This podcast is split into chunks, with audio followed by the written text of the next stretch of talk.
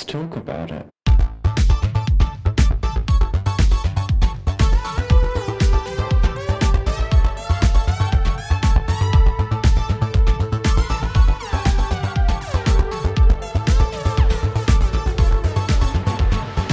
Hi, everyone, and welcome to another episode of Thick Radio, the gaining podcast where we talk about gaining and everything in its orbit. I'm James. And I'm Tim. Let's get into it. Today we're joined by a special guest. You know them, you love them. It's Finn. Hey! Hi everyone. Oh, thanks for having me. It's so exciting to be here and be part of this amazing project. Oh my god, it's so cool. And yeah, I'm just like fangirling right now. Thank you so much for being here. I was really excited to have you on because you and I have known each other for a minute, and you are someone very well known for your particular brand of. I mean, what? How? How? Here's the question: How would you describe what you do? It makes it sound excessively grandiloquent to have like a brand or an aesthetic, but yeah, I mean, it's it's something which is just all about pleasure, excess, decadence, the cult of Dionysus, which is something which I like to call um, and sort of hark back to. So yeah, it's like you know enjoying that luxury and that opulence as much as you can, and reveling in doing it in a way that is borderline obscene. Would, would RuPaul say opulence? You own everything with like some kind of cat cat cat cat cow moment. I mean, the only thing I could do in that respect is the Macarena, and that's not very Oh, It's uh, it's interesting that you said uh, you fangirled out there for a second because I'm actually fanboying out too. Like I remember you from Beefy Frat, and uh, you know I was following you there, and then you know the evolution into Grommr. So I like I've been aware of you for quite a long time. Well, oh, thank you. Oh, that's very kind. Yeah, I have been around this community for, for it feels like eons, ages before Grommr, before Beefy Frat, when I was just some tiny little Twinkie boy on YouTube making videos about, oh, I just ate so many burgers. I had like three. And from the smallest of acorns to this, which, yeah, I mean, that's very sweet. I'm, I'm touched. Thank you. oh my goodness. I remember being a, a bloater back in the day, and uh, you know taking photos of myself, thinking, "Oh my god, I look so huge." And then you know, in comparison to how I look now, I was like, "Yeah, I was just like slightly rounded out." But you know, for me, that was a big deal. It is uh, quite a i always find it quite a trip to refer back to like not even before you started gaining but the first photos you really took when you started gaining when you were like ooh i'm finally seeing progress and you thought that you were the fattest thing that has ever like been rolled out of the ocean. You know like i've, I've seen one of these pictures of myself recently and it is hilarious Yeah. hilarious Yes, I remember I saw one which was I was like 2012, and I was um, this was back when YouTube was still sort of in its early phase of the YouTuber, and um, Hannah Hart came to London to do some sort of Olympics thing, and I took a picture with her, and this was when I was like, oh, I'm so chubby. And I look back at the photo, and my neck and my jaw is just so like almost like bony. And I'm like, you're so skinny. What is going on? And I thought it was huge. I thought it was just the like the biggest, roundest thing going. But alas, So, listeners, this week we're talking about fantasy versus reality. Which, listen, when it comes to gaining, this is uh, this is kind of like ground zero when it comes Mm. to addressing both what we're looking to achieve as gainers and encouragers in the community, uh, and also what kind of drives us and moves us Mm. forward, even if certain aspects of that aren't really achievable because Mm. you can only really work through them in a fantasy. So, Finn, you were saying your style of gaining and what you really present is that luxury, opulence, um, decadence. It's that it's you chugging down a bottle of champagne because that's the character, that's the moment. What is Yeah. it for you that makes you want to do that specifically? I think because it just feels very, very naughty, and it feels very wrong. It feels like these things should be savored. They're so special, and it's almost like an inversion or a subversion of the ritual. So you buy an expensive bottle of champagne, and you're meant to like chill it very well. You're meant to pour it out into a glass, savor it, and be like, "Oh, this is so exciting, so naughty." But to say, "No, I really like it," and I'm going to say a massive "fuck you," So years and years of cultivation of this as one of the highest aspects of society, and just chuck it from the bottle because I'm still a greedy fat bastard. That is just really hot, and that's just something which really I find so exciting and just sort of like it's like a pleasure overload. It's a pleasure that you mm. are enjoying in a way that's on your terms, and then you grow a body to match, and it's like you're overfed, you're softer, your body is driven by pleasure, not by pain, not by sort of perspiration or dedication. It's like you are building a, something which is a testament, a very visible one, to a life which is driven by pleasure on an uncontrollable level. And that's what I've always enjoyed. I've never enjoyed like chugging heavy cream or doing things that aren't particularly enjoyable or having to force myself to gain. It's like it shouldn't be hard work. It should be the antithesis of that, in my opinion it's interesting as well looking at you because you know obviously you're not the biggest guy around but you know you've had some very successful gains just with the decadence alone so listen that clearly works to just indulge and enjoy yourself i mean i personally have also found that my own growth has been i've seen the best results by doing the things i want to do not by counting mm. calories not by punishing myself you know like eating when i don't want to eat it's just indulging and having a good time with it. What about you, Tim? Yeah.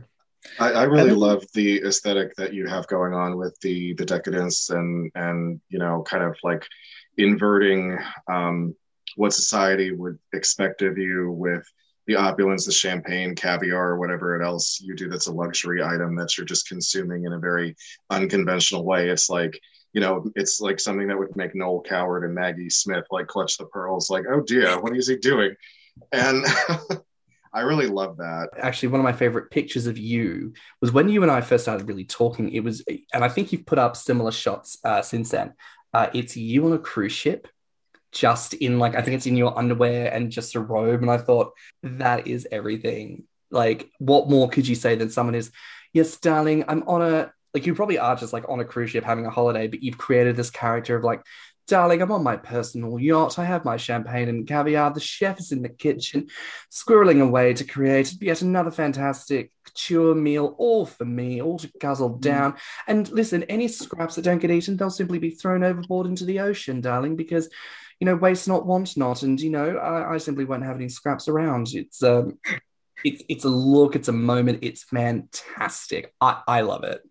Yeah, I mean that was a very very special moment. That photograph. It's like it was on a cruise. It was the sun was rising over Bermuda. We were on approach. I was in a suite. I was sitting. I was wearing Armani trunks, and the champagne was flowing. And it was really early in the morning to get that beautiful sunrise. But I mean, first of all, it's like I'd never litter in the ocean. Environmentalism is still very important. You know, let's just let's just clarify that. And that's where fantasy goes to reality. You know, but that kind of takes it out. But no, a cruise ship is a perfect example of where people can go and they can live a life which is completely curated and mm. cultivated to be about pleasure and not thinking about a thing. And I remember on that cruise, I gained about 30 pounds in two weeks. Not intentionally, because I was shit. like, right?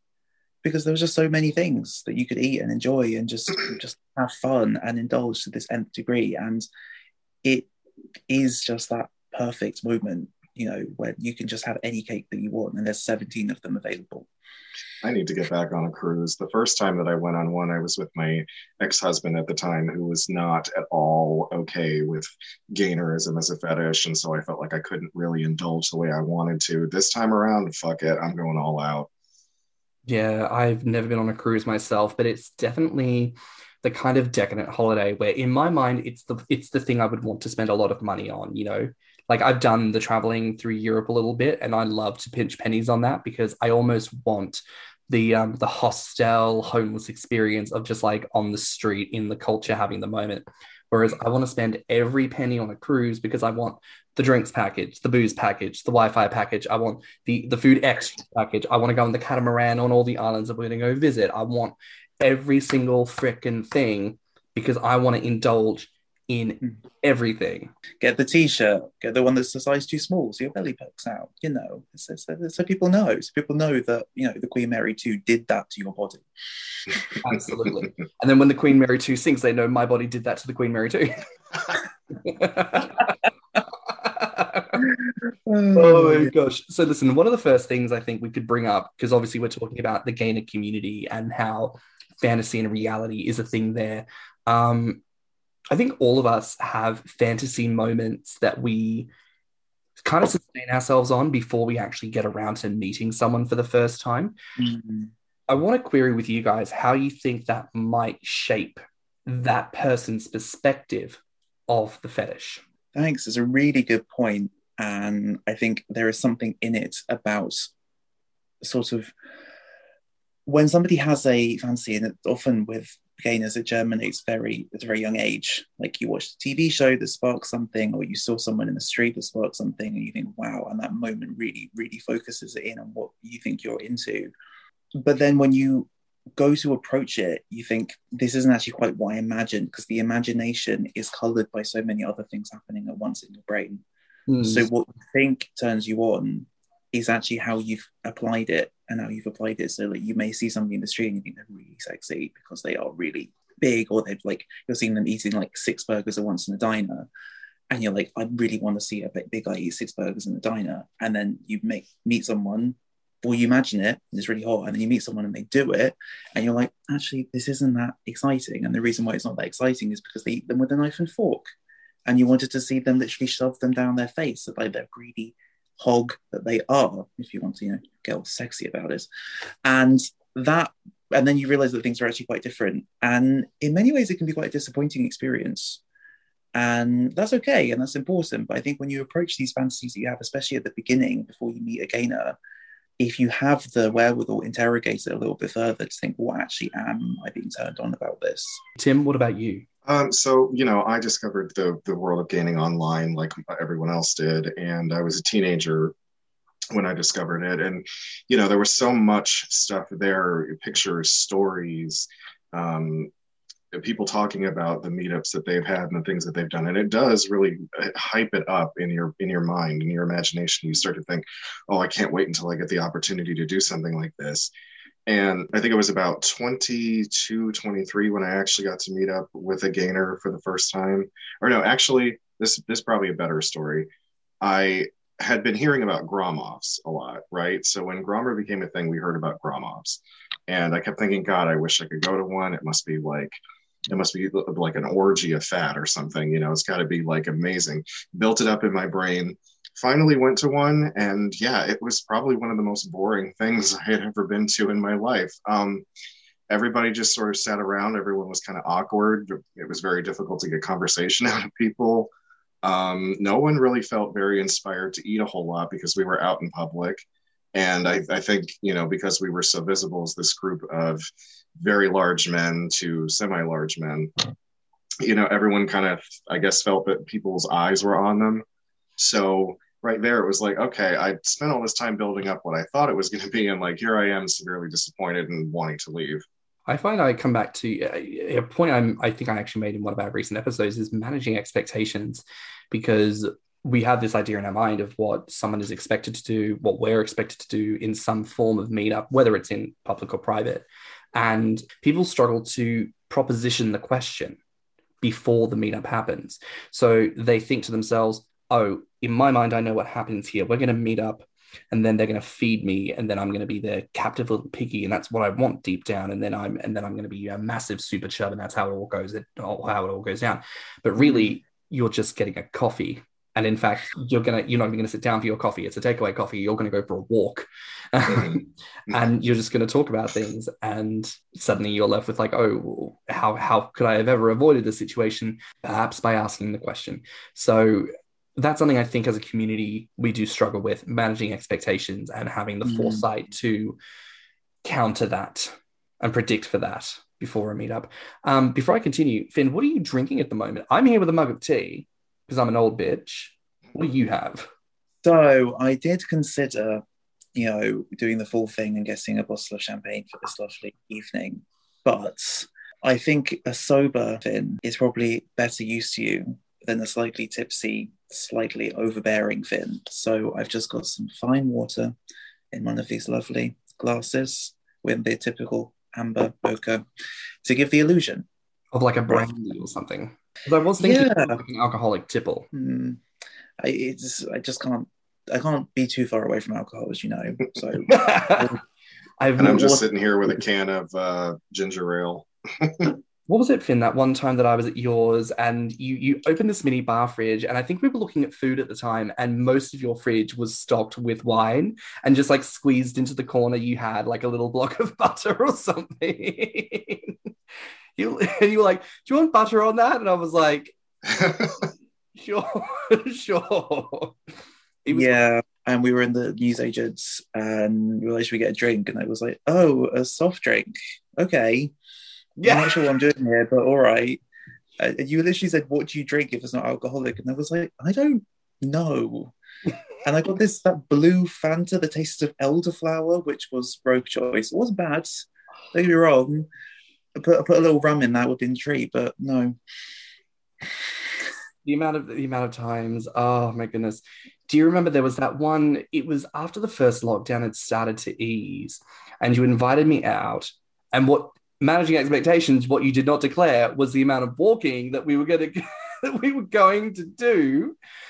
Do you remember? I was all. Oh, I remember this. I kept being like, "Are we there yet?" You were like, "No, James, we're not there yet. Come on, fatty." And I'm like, "I'm coming. My feet hurt." I can relate yeah. to that. Um, I went out to Chicago to visit a gainer friend of mine and uh, he's like, "Oh, I'm gonna, you know, take you out on the town and give you all the best Chicago food and whatnot." Well, he didn't mention to me that everybody in Chicago walks, that no one ever drives because the traffic is ridiculous, and so you know, I didn't bring any comfortable shoes, and I'm not used to walking because I'll tell you, Cleveland is not a city in which you walk. Uh, you drive everywhere because nothing is located next to each other. So I'm walking the whole time. My feet are starting to swell up because I had been so not used to it. And I'm like, are we fucking done yet?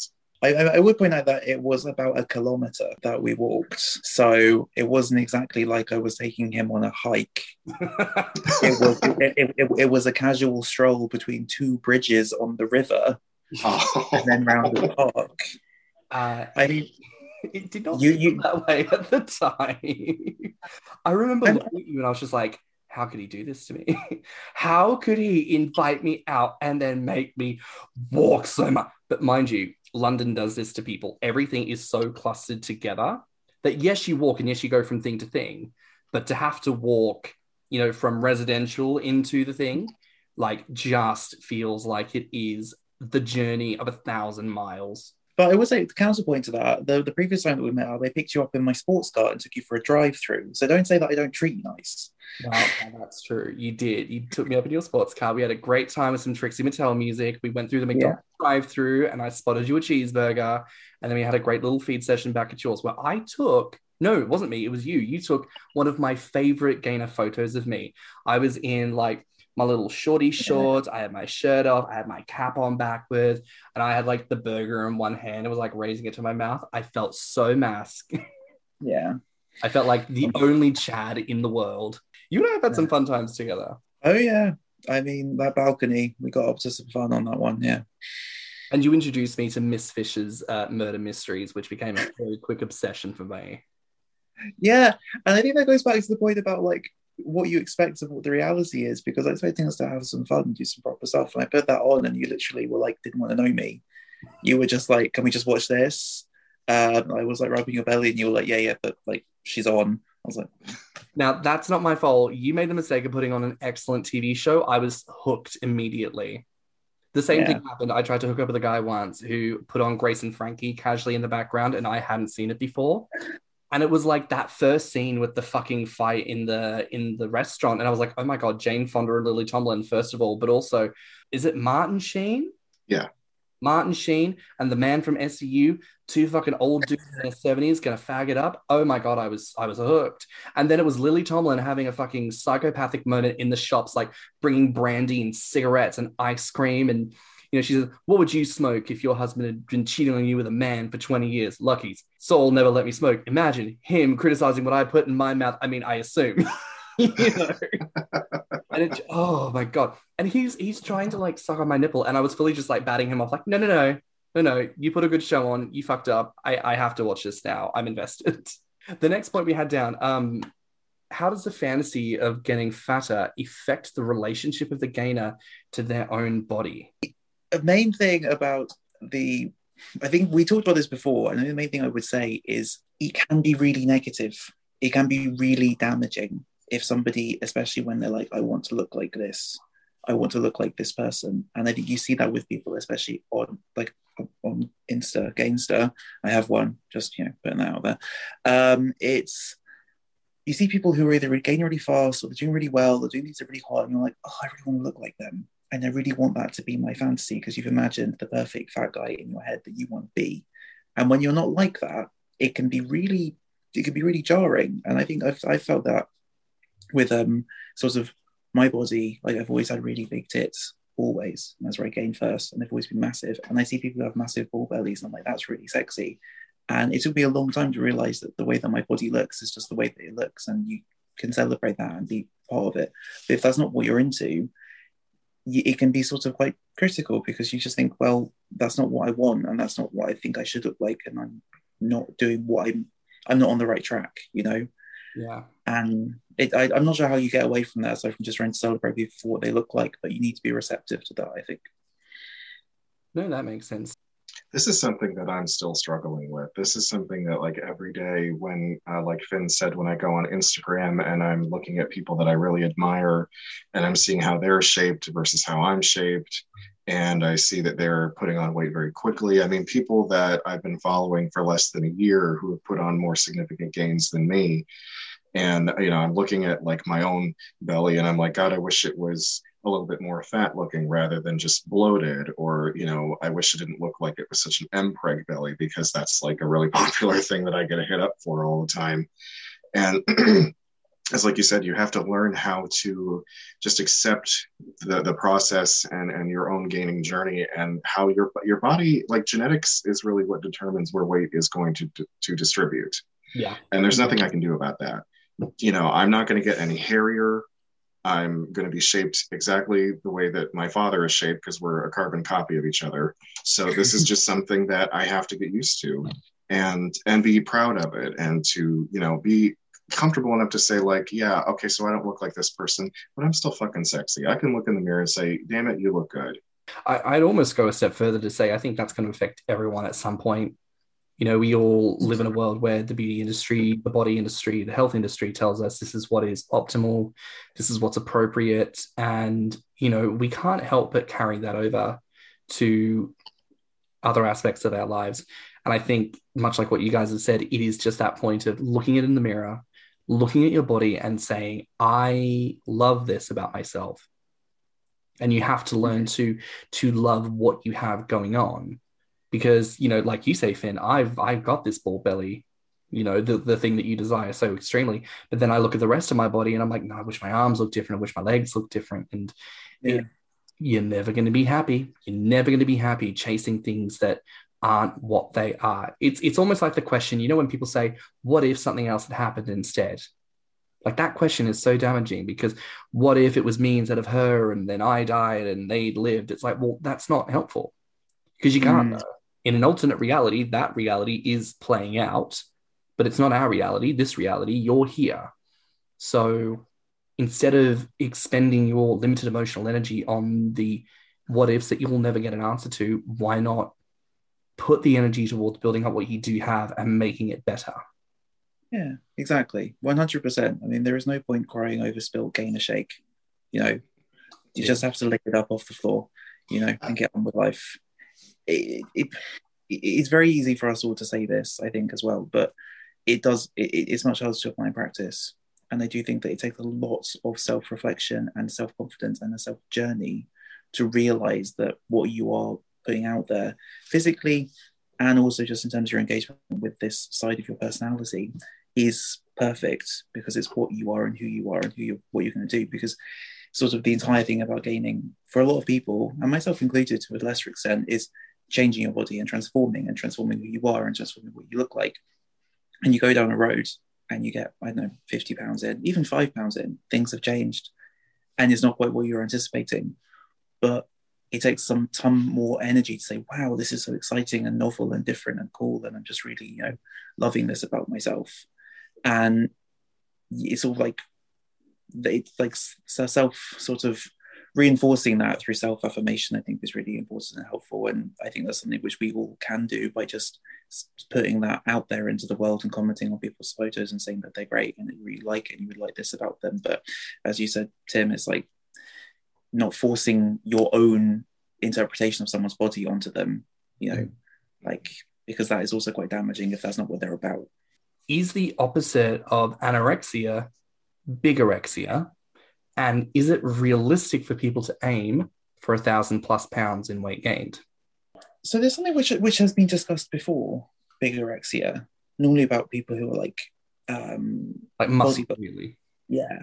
Like like always small, always feeling small, always feeling too small. Um, but I think it applies to gain as much as anything else. And I think it, there is something in it about whether or not the number is more important than the, the journey or where you want to be or who you want to be. And if your entire goal is I want to be a thousand pounds, I want to be like, you know, on that show, my 600 pound life. Um, I, or if you want to be in the record books, it's a specific part of the fetish some people have. But again, this kind of stuff takes so much work and it takes so much dedication and time and energy and money my mm. God, I mean, you think about how much it, would, it pays to feed you just yourself for a week. Imagine somebody who weighs five times as much as you it, and, and can't work for themselves. It's like it, it, there's a lot of energy that needs to be put into it, and most people don't want to consider that energy and that sort of, you know, um, hard work and determination that comes into planning that whole endeavor. And so they feel rejected, they feel dejected because it hasn't happened overnight, it hasn't happened like it does in the stories. And they don't see how to move forward and, and, and push that further. And I do think that is something which just sort of like it does permeate a lot of people. And you know, as we mentioned on this call, and we've all seen people gain 100 pounds in three months. You think, wow, how have they done that? Is that they've done that because there's something a bit wrong with them. Mm-hmm. It's not, it's not natural. And I don't like, you know, I don't mean natural as in like none of this is completely natural, but it, it's not something which you consider sort of like usual, shall we say? Um, I follow some people who do have extreme uh, goal weights in mind. You know, one guy who wants to be 600 pounds, one guy who wants to be 900 pounds. I support them because it's what they want. But coming at it from, because, you know, I'm a nurse, so looking at it from a medical point of view, it's not, uh, well, the body really was not meant to be that big. Um, once you get into the extreme weight classes, you start to suffer from a lot of physical maladies. I mean, if, if you don't already get diabetes by then, you're certainly, you know, your percentage is shot ridiculously high for getting it. Uh, it can degrade your joints. Uh, it can begin to surround your liver and cause you liver problems. You can have kidney damage. There's so many things that can happen to you once you push past what I guess I would say is a reasonable limit that um, I, I, feel like you know the bigorexia thing. It's it's for these guys. They'll never they'll never be satisfied. They'll never really be big enough. They kind of take the fantasy to to its extreme conclusion, mm-hmm. where they're going to be bedbound and someone's going to care for them 24 7 and you know if that's what someone wants i'm not going to tell them no but it's something you you really you've really got to weigh the pros and cons of doing that. The pros and cons. I see what you did there. I mean, I would be I would be genuinely interested to poll people, you know, because this is something I think we miss as gainers. You know, we have a website where you know majority of people are on it and use it to some extent. I feel like people don't use the data involved enough to really figure out the stats of who we've got. I'd be interested to see a poll of people going, you know, who who wants to do this and who's willing to help someone do this. Because I hmm. think you'll find that the people who want to do it is a high amount versus the amount of people who are helping to who want to help to do it. I don't think there are very many people like that at all. Because that I think would be a full time commitment from any like if you had a partner that said, I want to be a mobile, that means that you, as the person who is still going to be mobile and productive, are going to be their full time caregiver for everything your you're going to be their arms, their legs, their their source of income. You're going to be everything for that person. And I don't know if people ever think through those things. And again, maybe that's that point of fantasy versus reality. The fantasy is very involved, but the reality is very different. I think the thought that always comes to my mind when I think of goals is I always try to think of the journey alongside that. So if my goal is, let's say, 400 pounds, I have to consider the journey in between that as well. Because mm. I, at one random day in my future, I will wake up, I will weigh myself, and the scales will read 400.0 lbs. Great. But I have every other day between then and then to live what do those days look like? Am I going to be miserable because I haven't met my goal because I'm not living in the body that I want to live? Is my life valueless? Is my life of less value because I haven't transitioned into the body that I want yet? Of course not. But I worry that a lot of us treat ourselves that way, or a lot of us don't appreciate the days and the good days and the growth and the achievements that we make in the meantime because we're so focused on a goal. We're so focused on one day that will eventually come. We're not focused on cultivating the life that we're going to live, both in the meantime and afterwards. So I think there is a disconnect that people are very short sighted on what their goals are and don't take enough time to really sit down and work out what needs to be done and how to cultivate that, both in a way that achieves their goal and in a way that does so safely, both for them and for other people.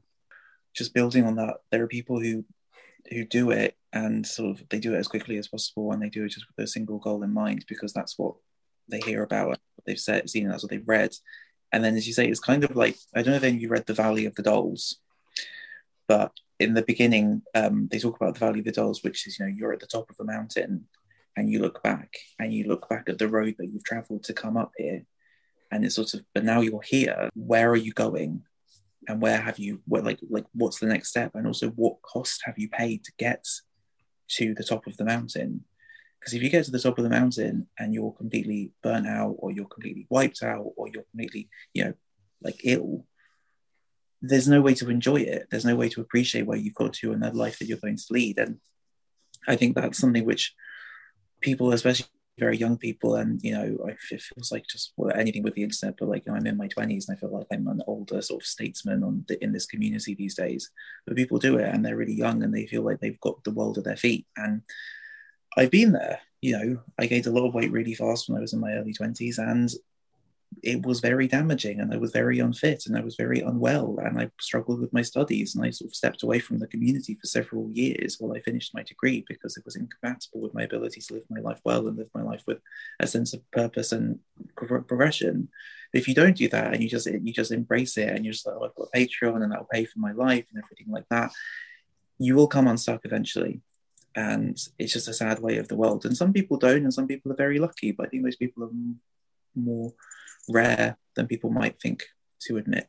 I mean, what are the realistic expectations for weight gain? Like, and when I say expectations, I don't necessarily mean a number on the scale, but what do you think is a very realistic expectation, an experience, a look, a thing that transforms or transitions that we can expect when it comes to gaining? So I think that varies depending on the person and depends on what, what sort of process they're in. But you know, gaining a few pounds a week is mm-hmm. perfectly like anyone could do that. It's not particularly hard, and it's just you know you indulge and do that. If you have purposeful gains and you want to do stuff, I mean anyone can do that as well. Like both ways. If you want to be a muscle gainer and you cultivate your diet and you plan everything, but I do think that doing it in a realistic way is also, as we said, being listening to your body and being mindful of the changes that you're facing. I think you know diabetes is something that stalks this community, you know, and it's really really damaging stuff. And you know if untreated, it can really, really mess you up for good. And it could put you into a sort of more of a terminal phase of your health. And I think we all need to be mindful of that and being mindful of the stuff that we're putting into our bodies. And sort of, you know, I, I had a diabetic scare a few years ago when I gave up sugar for a year. Mm. Didn't eat any added sugar. And I lost loads of weight, obviously. But my, my, my entire body changed and my palate changed. Now I'm mindful of how much sugar I eat. It doesn't stop me mm. from enjoying gaining and growing but that's the realistic point is that if you don't think about those things and put the groundwork in, it's much harder to pull it back. I think that's also that's where I would go go go. It's just you know being realistic. It's just listening to your body and being mindful of what you can and can't take, and making sure it's not a detriment to your life. I can tell you from my experience, you know, what I thought was going to happen when I started the gaining journey. I thought that, like, like Finn said, gaining a couple of pounds a week or something like that has not been the case whatsoever. It has been an extremely slow burn. I've plateaued several times and stayed at a certain weight for months or a year before moving on to another weight class, just uh, and trying every single fad that anyone ever put out there. You know, like, oh, here's a recipe for gainer shakes that involves canola oil. So I was making those and suffering for it digestively afterwards. And then here's a gainer shake that's made of nothing but like heavy cream, peanut butter, and milk, and suffering for that. And, you know, trying to sn- uh, like eat a big meal before bedtime and suffering through heartburn all night long. And it's like, I, I wasn't listening to my body say, "Hey, look, I appreciate the effort, but this is just killing us. This is this doesn't feel good." So mm-hmm. yeah, I, I, definitely had way higher expectations versus the reality of what my body could actually do, and especially mm-hmm. when it came to being stuffed for feeding sessions that I have been in. Um, the encourager or feeder had an expectation that I could do a certain thing, and I couldn't. You know, my my stomach just reached a capacity, and it said, "Look, if you put any more in me, I'm going to throw up." So yeah. I had to really, I had to train my my brain to shut up and listen to my body and be like, no, you're done. You can't do anymore. You know that kind of ties into to another point. You know about uh, what what we might term as gainer sex. You know these feeding sessions, these food based interactions, this body worship that happens when we meet someone else. You know, again, fantasies get built up, uh, but the realities are not always the same. And mm. I think once again, it comes down to managing expectations. You talk to someone online who says they're willing to feed. And I actually had this interaction with someone on Instagram just yesterday who was saying, you know, because they live relatively local, would you like to be fed after the pandemic? I said, yes, absolutely. And they said, oh, how many Big Macs can you eat in one sitting? And I was like, well, maybe two, if I'm being generous. I'm really thinking mm. maybe one and a half. And he's like, oh, well, that's a bit crap. Gainers are supposed to be able to eat six. And I was like, oh, you think gainers are supposed to be able to eat six, do you? He's like, yeah, they're supposed to be able to eat six. And I was like, well, you don't get to define what gainers are able to eat because I'm the gainer. Like, and immediately in my mind, I'm like, you have never met a gainer in your life. You are pulling on your dick. You, you, you have not a clue what the human digestive system is able to do. Like, I'm trying to think of people who I know that are like in the 350, 400 pound range that can eat six Big Macs all at once, and they probably can't. So I'm sitting there mm-hmm. like, if they can't do that, what the hell do you think I'm going to be able to do? You know, it's the lack of reality. And to be paired with this lack of reality was a lack of respect from this individual projecting their expectations and treating me negatively because I wasn't willing to play with their fantasy. And of mm-hmm. course, I'm sitting here thinking, this is probably going to be the kind of person that even if they agreed to two burgers and agreed to meeting up, they probably wouldn't pay. They'd probably be mm-hmm. shy and weird about it in person. They'd probably be like, oh, can we go back to your place, even though we agreed to go to their place?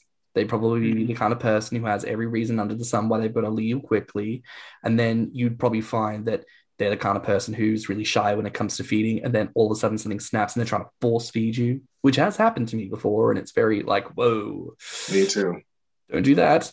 Mama's yeah. going to choke. Again, the reality of the situation here, people don't force things if you don't know what you're doing. Don't assume control if you actually don't have control. But uh, I just, I just, just, in that point. I think it's a really, really good point about it's, it, it's so, it's so important in the culture that we have in this community, and I mean, like the artwork and the stories and everything, and like numerical values and quantities and just things that like you know seem really outlandish. Oh, six Big Macs, you can eat six Big Macs. It's like, well, I'm just like six Big Macs are gross. I'm like, yeah. you six Big Macs? Like, no, you, you're going to take me out to dinner, and you know, whatever. But it's like, I can when I get going, this thing when I'm in my stride, I could eat maybe four Big Macs and all the fries and the mm-hmm. milkshake and it because I get this hunger that just like it, I can feel it now because I haven't eaten since well before we started talking, but and I'm just really thinking about food, and I'm like, I could definitely eat two large pizzas right now because I'm just, you know, and it just goes down. But that's not something I can do all the time because that's pretty unreasonable. And the same with these burgers. If you go and meet somebody, you know, like, oh, I bought all this food and they eat it, they can eat what they can at that moment, you know, mm. because sometimes they're going to be full, sometimes they're going to feel a bit queasy, sometimes they're going to feel car sick because you ran a red light these things could all have all happen and these things have happened to me as well i mean i went out to meet somebody and i flew out to meet them because i'm really bougie um, but no flew out to meet them and i was sick because i'd had too much wine on the plane and couldn't eat what they wanted me to eat. And he was really nice about it. And I just had a nap and then I was ready to go.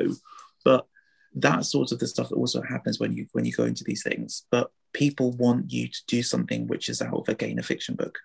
They want you to Yeah. do something like, Yeah. oh my god, you like ate a party thing for four. Oh my god. I mean, I, I feel like it, um, I kind of fell victim to ex- expecting certain things uh, in like a gainer meetup or feeder um, session because I had grown up. Well, not really grown up, but I mean, being a teenager to like 24, reading Warren Davis stories. Yeah. Oh, and you know talk about something that is not at all realistic you know even the proportions of his drawings are not re- i mean i've yet to see a gainer who looks like a warren davis drawing oh so I, I think when you just inundate yourself with that for so long when you're finally given the opportunity to meet face to face you just you don't know how to interact with each other. There's really no like of course we can use basic etiquette and common courtesy but there's really no way of, of like gainers don't really learn how to interact with each other as far as describing what they want to do what they're okay with what they're not okay with like there's no like gainer etiquette you know what i mean Yeah, and I, th- I think a big part of that issue is the lack of access most people have, unless you happen to live in a mecca like London or Chicago. Um, and even then, you know, finding people, you know, that you get along with and are happy to have some kind of sexual situation with, people who you also gel with, because you need to be able to be normal with these people before and after, because the gainer community is small. You can't fucking be weird with people because people remember that shit and they're all friends with each other. So if you're weird with someone because you were horny and you didn't conduct yourself very well, everyone's going to hear about it.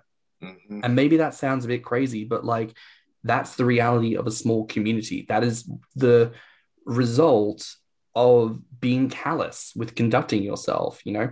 And I know that there are some people that have, you know, really felt the burn from that. So it's definitely difficult.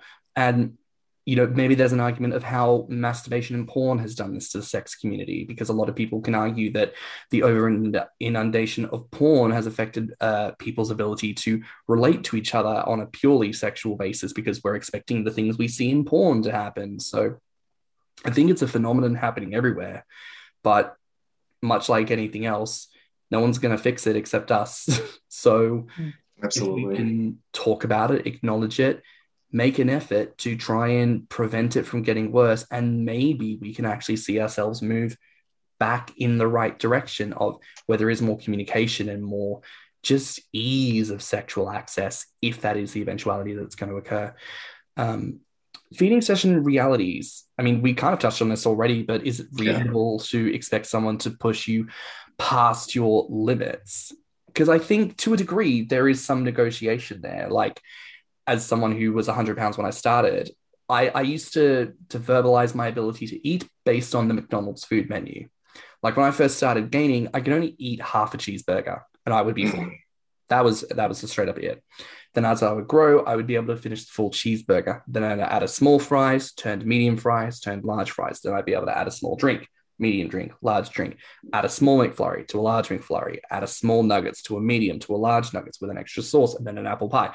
And you know, you, you kind of build it up that way. But when I've been fed, I have an idea in my head of thinking, okay, I know how much I can roughly eat, but obviously it's funnel feeding for the most part. This is a liquid format. I've never liquidized my entire day's diet and seen how much physical volume that takes. I don't know for certain if I can actually consume all of this. So, in those situations, which I did with a friend of mine, what was really helpful was clear signals discussed about stop, mm-hmm. start, pause, and knowing that they were going to listen to that and respect that. And if I reached a moment where he's questioning me, and because that's the constant communication, I'm chugging, I'm drinking, I'm chugging, I'm drinking, I pause the flow, I continue, I continue, I continue. And then there's the pause, and I'm breathing and I'm trying to, you know, because you can't just chug nonstop. You've got to take a moment to breathe. And in those moments, he's going, How do you feel? Do you feel like you're going to be sick? Do you feel okay? Do you want to keep going? Not too sure. Well, okay. What I want you to do is take your tongue off the hole just a little bit and just do some small sips. You know, and mm-hmm. that's the encouragement element of the feeding session that helps me to go, he's in control. I've relinquished control to him and I've given him trust, and he is proving himself again and again someone that I can trust and be reliant on. So If he says to me, I think you can do this, just try it. And if you don't want to, just give me the clear signals we agreed on and everything will be okay. So then we do that. And wouldn't you know it, I finished off 10 liters of melted ice cream on one day. Like, God damn it, I did it. And then I think to myself, if I had this every day, I'd be huge. Yes, absolutely, I would. And it would be fantastic. But also, that result only came about because of this perfect storm a willing gainer, a competent feeder, good encouragement, and open and active communication. So, in that instance, my situation, I was able to go far beyond what I thought I was capable of consuming all by myself.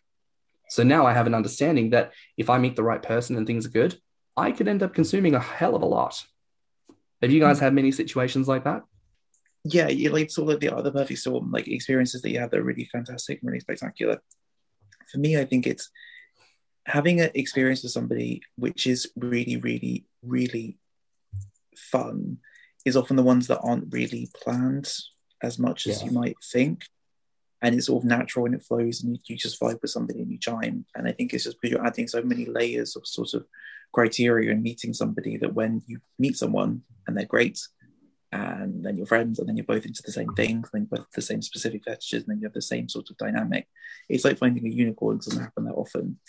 But I think as well as that, sort of I've had experiences where I've met people and they've taken me out for amazing meals and like we've had wonderful like there's so luxurious experiences with like amazing food and like you know on more than one occasion I've been in a restaurant where I've had a meal that's made me cry because of how good it was.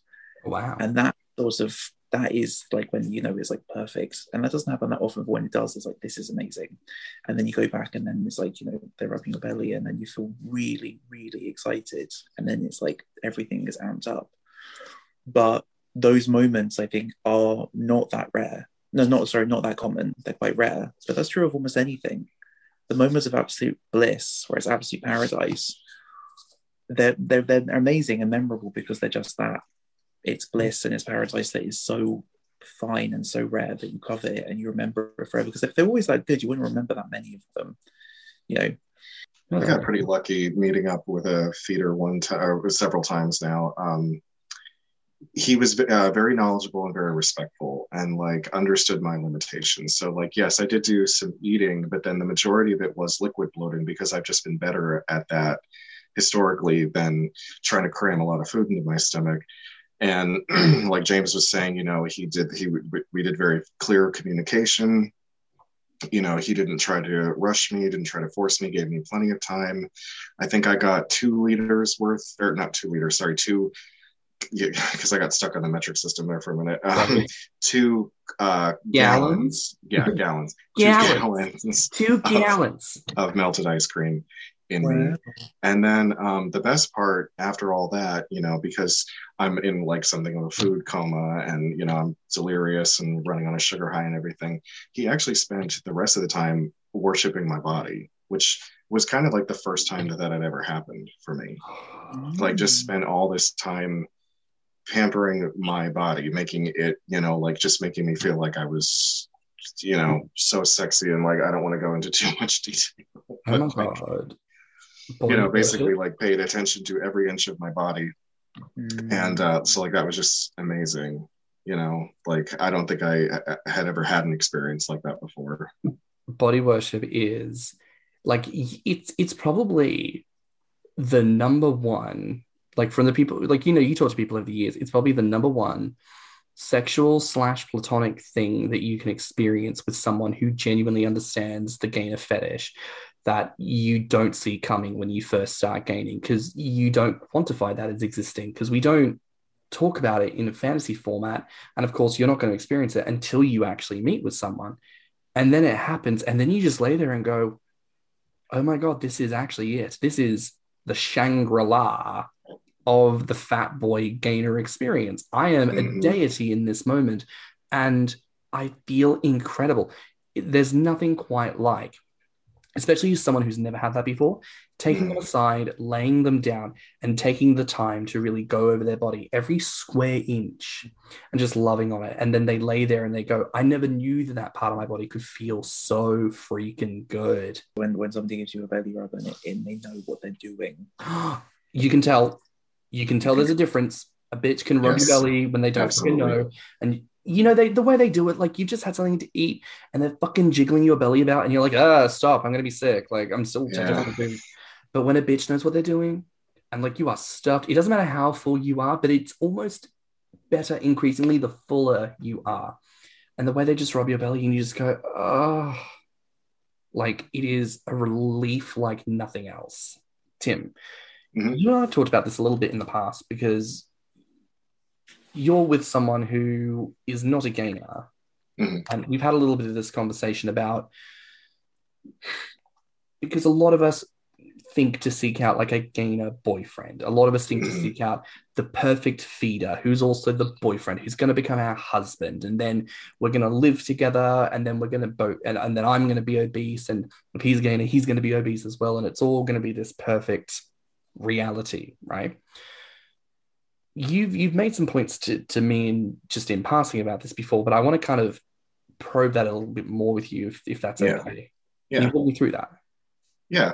Um, so, like, the ultimate fantasy for most gainers, encouragers, maybe belly admirers is to, well, maybe not so much belly admirers, but um, encouragers and gainers to wind up with a gainer or an encourager, you know, however the pairing happens. Uh, but the reality is, is that we're actually a really small community. I mean, as big as the number is on Grommr, that's a very very small portion of the world population you know Mm. we are a subgroup of a subgroup you know we don't have and many of us are separated by thousands of miles thousands of miles like someone that you might hit it off with could live on the other side of the planet so the reality of actually meeting like if you're going to go out in your local community to a gay bar or to gay pride the likelihood of running into another gainer or encourager it's pretty slim. So i think the best that most of us can hope for is a partner who is non-judgmental and doesn't belittle you because you have a fetish that's different from theirs or because you want to look a certain way. You know you don't want to end up with someone who's going to berate you or make you feel like a freak or feel like you're going to somehow be an embarrassment to them if you you know follow through with this fetish. So you know like in my relationship even though my partner is not a gainer he doesn't begrudge me this he doesn't talk down to me. He doesn't tell me that it's weird. He doesn't tell me that it's gross. He doesn't say oh you know really? Is that what you want to be like? No he's very supportive. Uh, the only thing that he ever said to me was that he's not particularly into super chubs. And i said well define super chub. And he's like well you know like 450 or more. And i'm like okay well i don't even plan to get that big. So it was a win-win What have been your experiences with um, either gainer relationships or non-gainer relationships, Finn? yeah, like I was with my ex for many years, many many years, and um, he wasn't into it, but he knew that I was, and it was fine. And my weight went up and down. I gained, I lost, did those different things. He also gained. He also gained weight for me. He also gained weight just because he was also just indulgent, and it was always a bit of a difficult one because he said he felt like it was something he didn't understand, but he didn't try to make any desire to understand it more. And it was he never made me feel bad about it, but he made me feel bad for trying to engage with the community because he felt like it was people who were just these sort of sexual beings who were always like you know fucking each other or feeding each other or doing like weird acts. Um, this was from somebody who had was one of the kinkiest people I've ever met and had some pretty weird ones, you know, that I won't name. But yeah, um, he knew all my secrets. I knew all his, and then when we broke up, he outed me as a gay now oh to my mum, to my work, and Oh. I have quite, quite I have quite a sensitive job, so he he told the police. Um, and yeah, that was that was hard. That was very very tough because you, you take someone into your world that you know you share, and I'm as you know confident about it. I'm not. I'm not. I'm not. I'm not. Um, I'm not shy about it, but when it's presented like that, you know, you realize that there is a trust that has broken down. And that's more about him than it is about this stuff. But that is the risk that you take when you bring people into this sort of community is that, you know. So he was trying to paint you as like a deviant. He, he said that he described me as a fetish porn star. Mm. I'm so sorry for all of that. And I'm, I'm sure it's a different situation to you now where you're at in life. But, you know, I, I, I hope that for, for anyone listening, you know, that like you say, it's it's hard. It's it's something you can't plan for, you can't predict for. You can only brace yourself for the potential. And I think that it sort of goes back to the theme of the show, which is the fantasy versus the reality. Is like the fantasy is that you're going to ride off into the sunset and live happily ever after. And you know, eight years into a relationship, that may not be the case, and things like end. But you know, the the sort of the, the feeling that you have and the feeling that you're trying to get through if someone's treated you that way and if people are, are listening in you want to reach out to me to talk about that or how you cope i'm more than happy to have another conversation about it because it is tough. It's that my way of thinking about it was the world still turns and it's something which i'm i just have come to terms with and it's something which i've shared and you know i've i've i'm dating people now who are outside of the community who are fully aware of what i'm into and what i'm about because i'm straight up about it and i want them to know. And some of them think it's strange and some of them don't. And you know that's that, that's that's part of the course. It means I, some people have come to me with some of the strangest fetches I've ever I've ever come across, which you know just horses for courses, not going to yuck your yum within reason. But I mean, I've also dated people who are in the community and dated people who are fully aware of the community and what it's about. And, you know, I'm still friends with them to this day. And I think that people who like it's easier. And I know some people say that, well, I would never date somebody who isn't in the community or isn't a fan of it because of this reason. And I think it's a fair shout. But I also think at the same time, I've come across people who are into gaining and feeding and encouraging who have never heard of Grommr. Hmm. I think it's also worth mentioning that just because, it, like, you know, how I said that we're a small community and how, you know, the, the ultimate goal people want to end up with another gainer, uh, just the, the, the, the fact that you have the same fetish, it doesn't mean that the relationship's going to work out. Like, both of you having the same fetish doesn't mean that it's going to fill in the gaps uh, you know, of everything else that goes into a relationship. Because even though you might have this common fetish, you might be totally different personality types. You might not have a single other thing in common. So, yeah. you know, just two gainers alone does not a relationship make. Relationships, I find hard enough to find someone that you're going to gel with. That You can think, I want to have a sustainable relationship with you. You add the Grommr or gainer filter on top of that. It, it just makes it that much, you know, more difficult to find a, a reasonable, suitable match. Um, but I think maybe maybe the takeaway from that experience of yours, Finn, and maybe these other moments here is the way forward is communication and connecting with people in a very real and authentic way. Because sharing a true part of yourself you learn who is receptive to that and who isn't. And you know sharing shared experiences with people who've experienced trauma like what you have been you know that is a form of healing and it's a form of support mm. and resistance so maybe that's the ultimate takeaway from fantasy and reality you know fantasies are enjoyable but you know there's a grounding that needs to occur and there's a, a reality that needs to be had because reality is what you experience whereas a fantasy mm. is an idea that you construct uh, we do have one listener question that's come through that I'll, I'll quickly put out there. Um, some of our fantasies get realized and some cannot be by pure physics. Does that lead to a kind of hierarchy or privilege within the community? It's a really good question. And I think it's something which is really, I mean, you, I'm sure you're both aware of the um, creator Feeder 80, 86 on Tumblr, who produces yes. Gainer Fiction. Mm-hmm. Yeah, where he runs the whole gamut of stuff.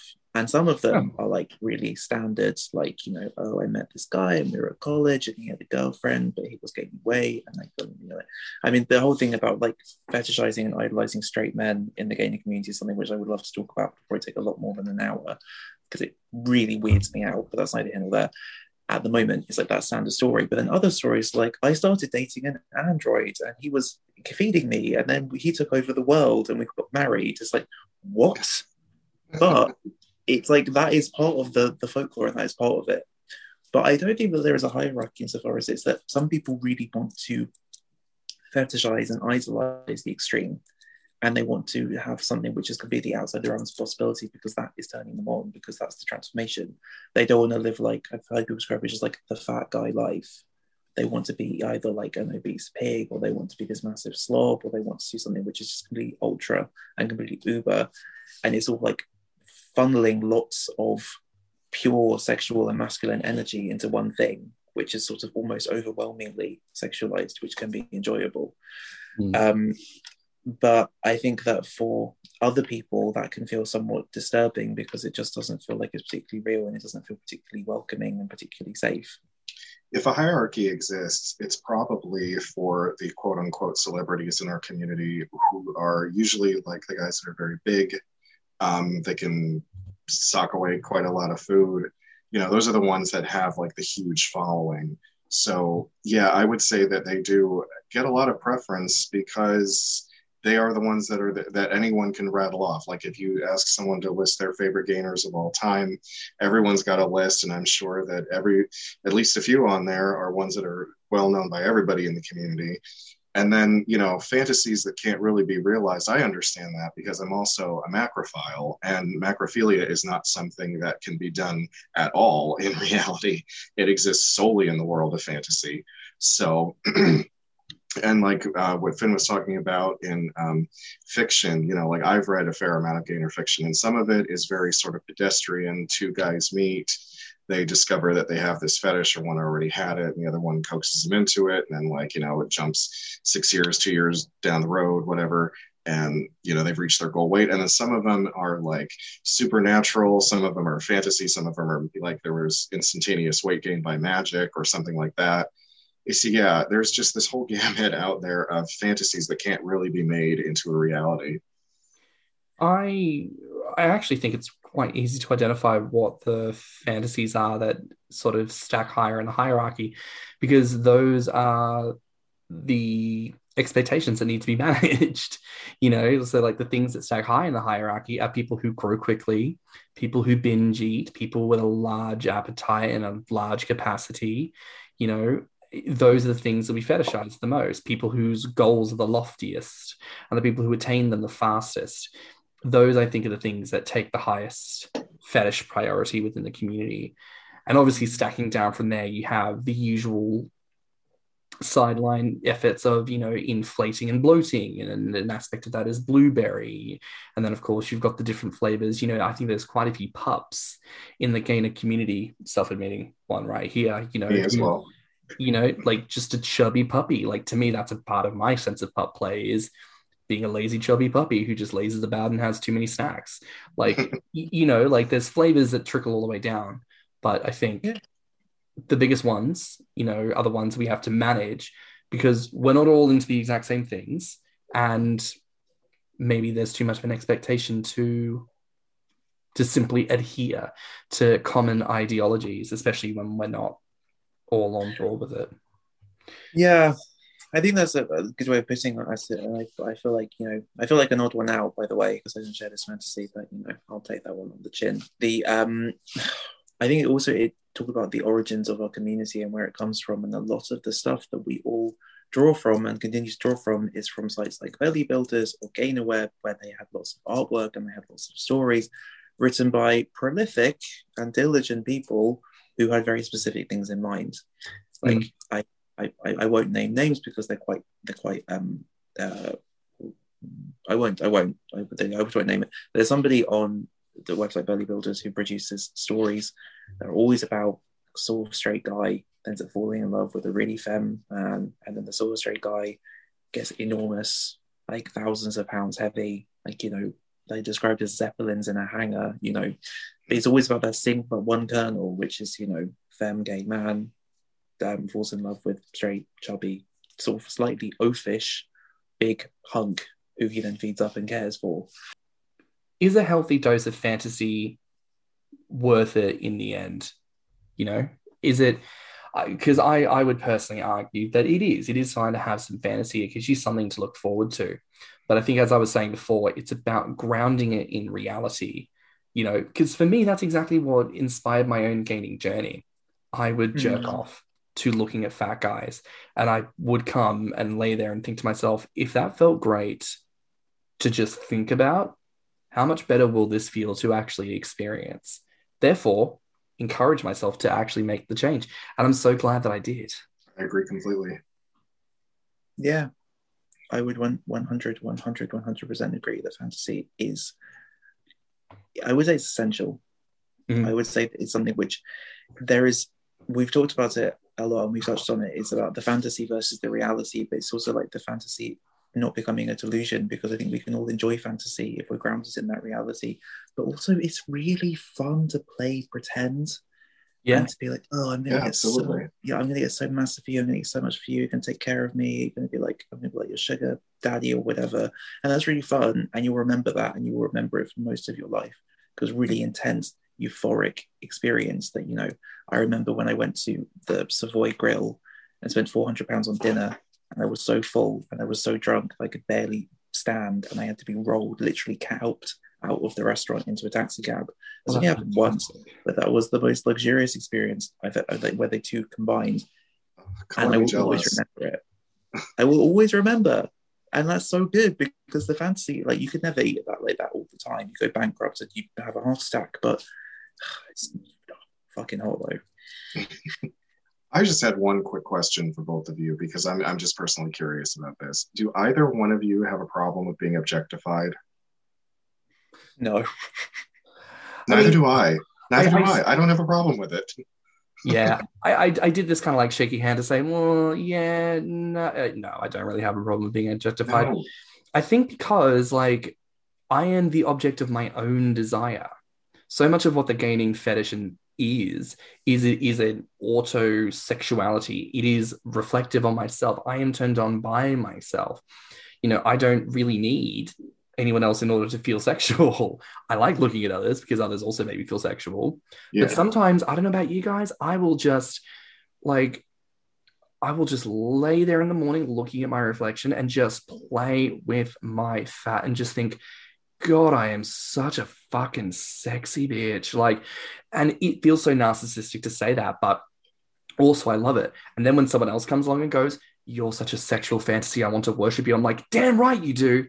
Look at me, Yeah. I am gorgeous. Get to work. Like this might be a little bit on the dirtier side for a story, but um, so like where I'm sitting right now, um, there's a ca- there's a mirror to my left, right, and so one night um, I'm trying to take care of myself, and nothing is quite doing it for me. Like everything that I look at, it's not quite getting me there.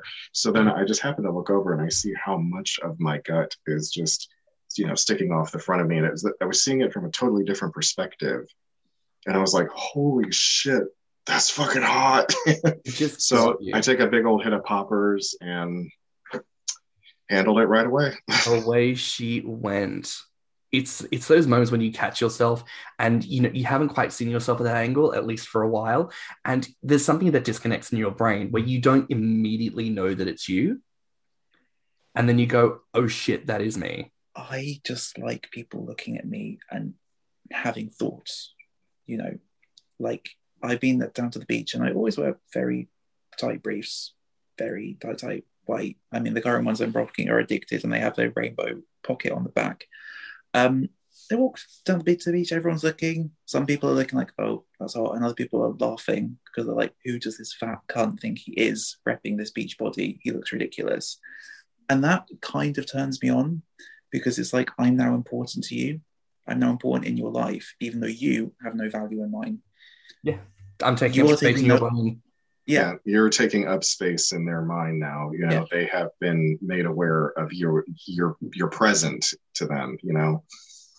and that that's inherently challenging to them and i like that and i'm like this is my body and i love it and it's curated and cultivated and i want to show it off and people who are like oh you look so great and i'm really really you're so sexy i'm like i'm like yes true again agree but also people are just like you have so much confidence and it's really shocking i'm like it is kind of shocking and it is kind of political to say you know i'm going to show off my body which is not the norm and actually really love it and be proud of it and you're going to have to cope with that Mm. and I that mean, God Yeah, forbid they're that re- we enjoy the way our bodies look. yeah You know. So Finn, before we before we wrap up, do you have anything you want to promote? um, take a look at these. oh, viewers, you didn't Um, see that, but that was delightful. Yes, it was. Yeah. yeah, I, I, I just picked up some some nice crystal tumblers that I'm selling on QVC now. Could you imagine?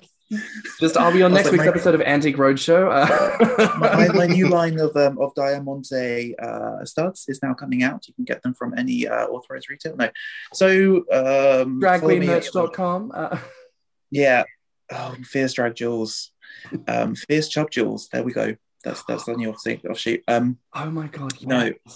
I mean, follow me on on, on Insta, Weighty Masters Game. Follow me on Grommr. Everyone, reach out. Do please do. I'm. I just mainly post stuff about my body and how much I love it. But if you ever want me to do anything else, do say. Um, don't have a Patreon. Um, no shade, not a criticism. Just don't have one. Um, and yeah, that's pretty much it. I mean, I tried trying to think of some sort of like witty remark to end on, but it'll come to me eventually after we stop filming.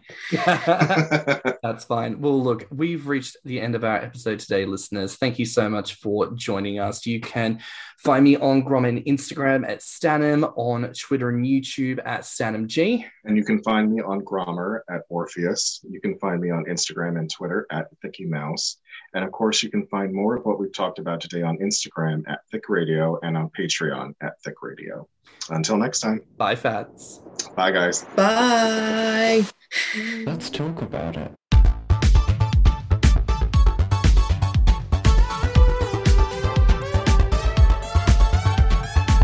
Thick Radio is a Patreon and Anchor app podcast produced by Stan and Thicky Mouse. Mixed and mastered by Stan. Our artwork is provided by Lokitsu. Our theme song is provided by Body by Cream.